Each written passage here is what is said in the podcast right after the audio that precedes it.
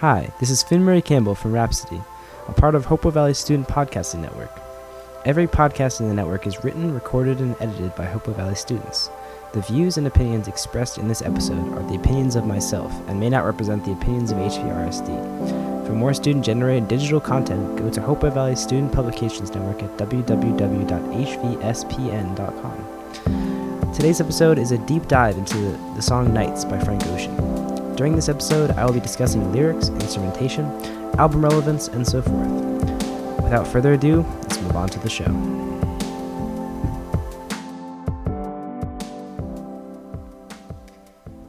So, Nights by Frank Ocean. Uh, this is the ninth track off of the 17 track album of Blonde. And uh, just before we get into the, the analysis, I'm going to be splitting the song into three sections. So, I'm going to play a little audio clip. This is the, um, the transition between section 1 and section 2, in my opinion. No sleep in my body. Hey, no bitch in my body. Two beginnings. So we can hear how that um that kind of switches a little bit. We're gonna get into that, and then this is the transition between section two and section three.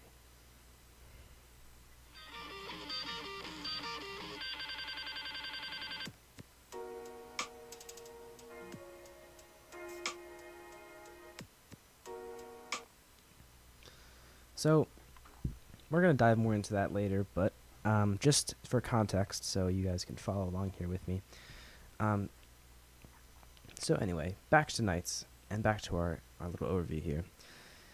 The song goes from an optimistic and rhythmic beat that has a hint of uneasiness to it, and slowly transitions um, into a psychedelic ballad that stretches and soothes. Um, the mid part of the song goes through a loud and almost stressful guitar part, then we receive a soothe and calming change that brings us down from the emotions being experienced in the middle of the song. Uh, and I feel that the, in this section, Frank reflects and comes to his realizations, and all this occurs over nothing but a, a classic hip hop beat with Frank's vocals driving it, and that will be in like the third section. Um, so I'm gonna start off right here with lyrics, uh, lyrical analysis. Um, the song is about a mix of things, but primarily the song is about addiction, uh, day-to-day life, and friendships that, uh, and friendships and relationships really, um, that Frank is thinking about and maybe romanticizing about, but um, realizes throughout the song he doesn't really want to rekindle that. Um, going right into addiction here, uh, several lyrics reference it, but just a few that I chose to talk about. Um, Breathe till I evaporate, my whole body see through, and if I get my money right, you know I won't need you. Um, now that these come in different parts of the song, but Breathe till I evaporate, my whole body see through. I I believe this is definitely a reference to uh, weed, marijuana, um, and Frank is kind of talking about. I think he's kind of trying to speak to um, the idea of how drugs can make you isolate yourself from from your friends maybe you know like you come dependent on it so you're feeling invisible almost to the to the outside world or it could also be a reference to how constantly getting high results in a loss of the ability to get high as easily you know? So you feel invisible you feel like you're fading away in a way you know? Moving on to the next lyric here if i get my money right you know i won't need you. Now this is a uh, a bit of a debate in my opinion because it really could be reference to this relationship that i'm going to talk about in a second here.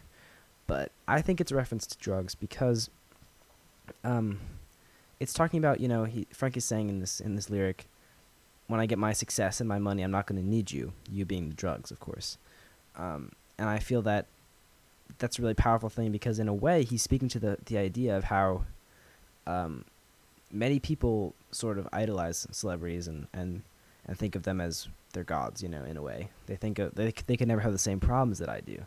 They could never suffer from addiction that maybe some people do. Um, but in truth, addiction affects all walks of life, and, and it's really a disease that, that is all encompassing in society. I think. So, I think he's kind of he's saying it to himself to almost you know because he wants to believe it in himself but he really knows in truth what it really means you know he's addicted to whatever drug you know so that that's a bit of a stretch i think but um just listening to the lyrics and, and analyzing i feel that, that that makes a lot of sense moving on onto to this relationship that frank is talking about um starting off with the lyric here all my night i've been ready for you all night been waiting on you all night i'll buzz you in just let me know when you're outside Um, I feel that this lyric is in a way talking about lost love, sort sort of talking about that forbidden love. Um, you know, maybe meeting up with this person at night. You know, obviously he's talking about letting this person into his maybe hotel, his apartment, um, at night, and it's kind of it's it's saying you know maybe it was a fun time. You know, it's it feels forbidden. It feels like you're um you're sneaking around, but it feels good. Um, and then when the day comes, you know, you go back to your normal life, but it feels like almost spicing things up in a way. I, I think that's what Frank is kind of talking to. You know, he's romanticizing it. Um, the next lyric here is Your apartment out in Houston's where I waited. Staying with you when I didn't have an address. Staying with you when I didn't own a mattress. So I'm thinking this lyric is uh, this kind of, you know, it's pretty self explanatory, the lyric itself, but I think it's sort of speaking to the power um, and uh, of the relationship and how meaningful this relationship was to Frank, you know. Um, how intense I, I guess I could say, you know. Um, this, you know, Frank was obviously staying with them, maybe sleeping with them, depending, you know, it's whether it was a friendship or relationship, whatever it was. Um, so it clearly meant a lot to him, you know, and for whatever reason, it's gone now, and he's reminiscing of it.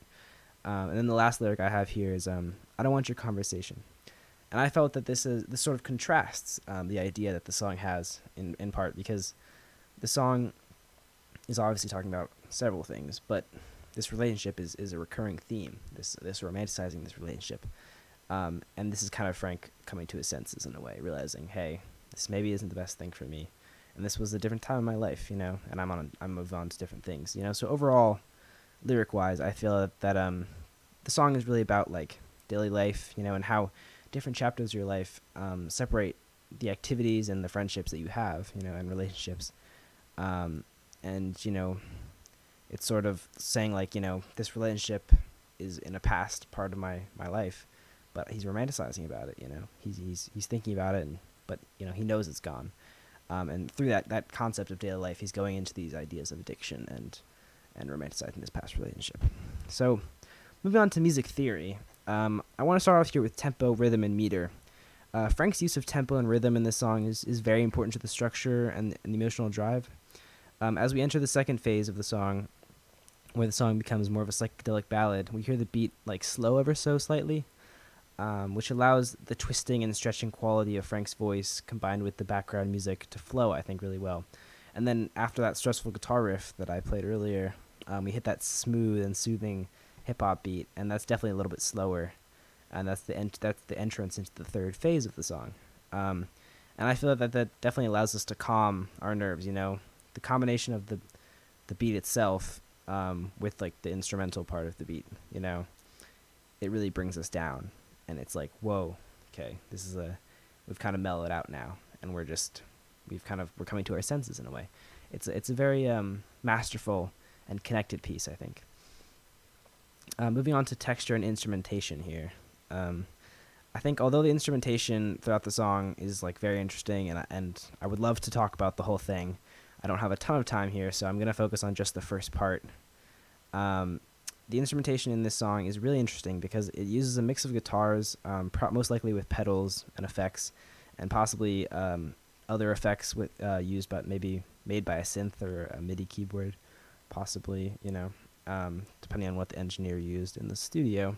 But um, throughout the intro part, we can hear a little like these little sound effects, sort of like added reverb and echo. I think that adds a lot of feeling to the song because not only do we have fantastic guitar piece, you know, uh, although it doesn't really sound like a guitar, it clearly has effects on it. It's you can tell it's guitar by the um, the way that the strings are being hit. Um, if you listen very closely, but these this like added reverb and echo is is adding a lot to the piece, and I think it um people easily skip over it. You know, I skip over it, but you know, as I've analyzed it for this um this podcast episode, I feel that it, it that little reverb and the little echo adds to the um the way that the piece sounds, and that affects the emotionality, um, and I guess the way that I've experienced it personally. Um, moving on to dynamics, Frank's use of dynamics in the in the movement um, sort of create the create emotion in the song. Um, in the first phase, he's talking about he's he's sort of sing talking in a much like louder and consistent tone. But as we move into the phase two of the song, uh, he sort of switches to a somewhat quieter, more intimate vocal quality. Uh, these little dynamics are sort of weaved throughout in the entire song and help to add like the powerful feeling into the song. You know, it sort of it it serves to switch like emotionality, switch like switch sort of um uh the vibe of the piece, you know, vibe of the part of the song that we're listening to, you know, like because I would say the song is very very split up in a way, you know, it's really different, three different sections. Um, so those those little dynamics there with his voice changing the the um, the level of sound at which he sings, changing changing like the texture of his voice, really adds a lot to it. Um, music non-music theory concepts I really wanted to talk about were album relevance and um, artist time and place. So album relevance, as I said earlier, the song is the ninth track on the album, and it's very powerful because in a way it switches the energy of the album. Uh, it is speculated that the song, in a way, is the album changing from day to night. So essentially, switching from a more sunny daytime song, more in, uh, more daytime songs to more introspective, mellow, more existential topics and songs in the second half. Um, you know, we hear like like uh, songs like "Pink and White," um, "Coming Before Nights," um, which is very sort of upbeat in a way. You know, obviously the topic is a you know somewhat upbeat, somewhat not, but like the actual music of the song is more upbeat. But then we come to you know after nights, we have songs like Seigfried, which is a lot more sort of mellow, definitely more of a night vibe, I would say. Um, so anyway, the album Blonde is a very interesting um, album in itself because it shows a very intimate side of Frank. Frank has long referenced his uh, sexual duality in this album, um, but in this album particularly, we get to know that dual side of him. I feel uh, tracks like "Good Guy" are very obvious references to bisexuality, which I won't go into because that's a that's a whole topic. Um, whereas things like the title of the album are more subtle, um, with some of the art having the title spelled blonde with an E, which is typically like the female version or used in reference to a woman with like blonde hair. Uh, and then some art having the, the word spelled blonde without the E, which is sort of a more general or masculine version. Um, and then lastly, I wanted to talk about artist time and place. Um, the way Frank tends to live his life and how he sort of uh, seems to resonate with fans and how like the way he lives his life affects his music. So Frank is known to somewhat to be somewhat of a recluse from the eyes of Hollywood and from the public. He tends to stay out of the public eye, only coming into the limelight for a brief moment when releasing music, then he suddenly disappears again. And I think this is a I think this a adds to the mystique of his music and his life, but also allows fans to really appreciate his music. Because unlike other artists, his albums and his music are really the only view that we get into his life. And I think his music is um highly inf- highly influential because many people um you know like sort of they f- they feel the emotion because it's he's um he's staying out of the limelight and he's he's he's living his life as people do you know the, your average person. But through his poetic way that he has of writing his songs and singing his songs um, he's talking about real real um, experiences you know? And since we don't really get to know frank through interviews much i mean he has a few interviews but there isn't much um, sort of public eye you know of him. You really can't find a ton of like interviews or where he's talking. You know, I feel that a lot of fans, it's kind of a joke in the community that that Frank doesn't talk because you barely hear the man's voice unless you're listening to his songs. You know, so I think um, he's sort of out of the limelight, but his music, you know, through his poetic way of singing and talking and, and writing his songs. Um, and through his this the, the topics, the very real topics, like you know, he's drawing he's drawing his his uh, his creative uh, process and his his his um his product that he makes with his music um, from his real life experiences. For example, like I said, the song "Pink and White" earlier. That song's about um, Hurricane Katrina and his experience, his family's experience, his community's experience with that. Um, that's just an example, you know. So I think that in many ways his life experiences are being used in his music, and that's why it resonates so well with a lot of fans. Um, because not only is it beautiful, not only is it amazing to listen to, it's also very real. And, you know, art is to, to retell stories in a way, you know? Um, art is also to be dis- dysfunctional. So, you know, he's, sh- he's showing the good and the bad, I think, which is a really beautiful thing. So, this concludes the episode of Rhapsody. If you're interested in more digital content from HV students, go to www.hvspn.com and uh, have a great day.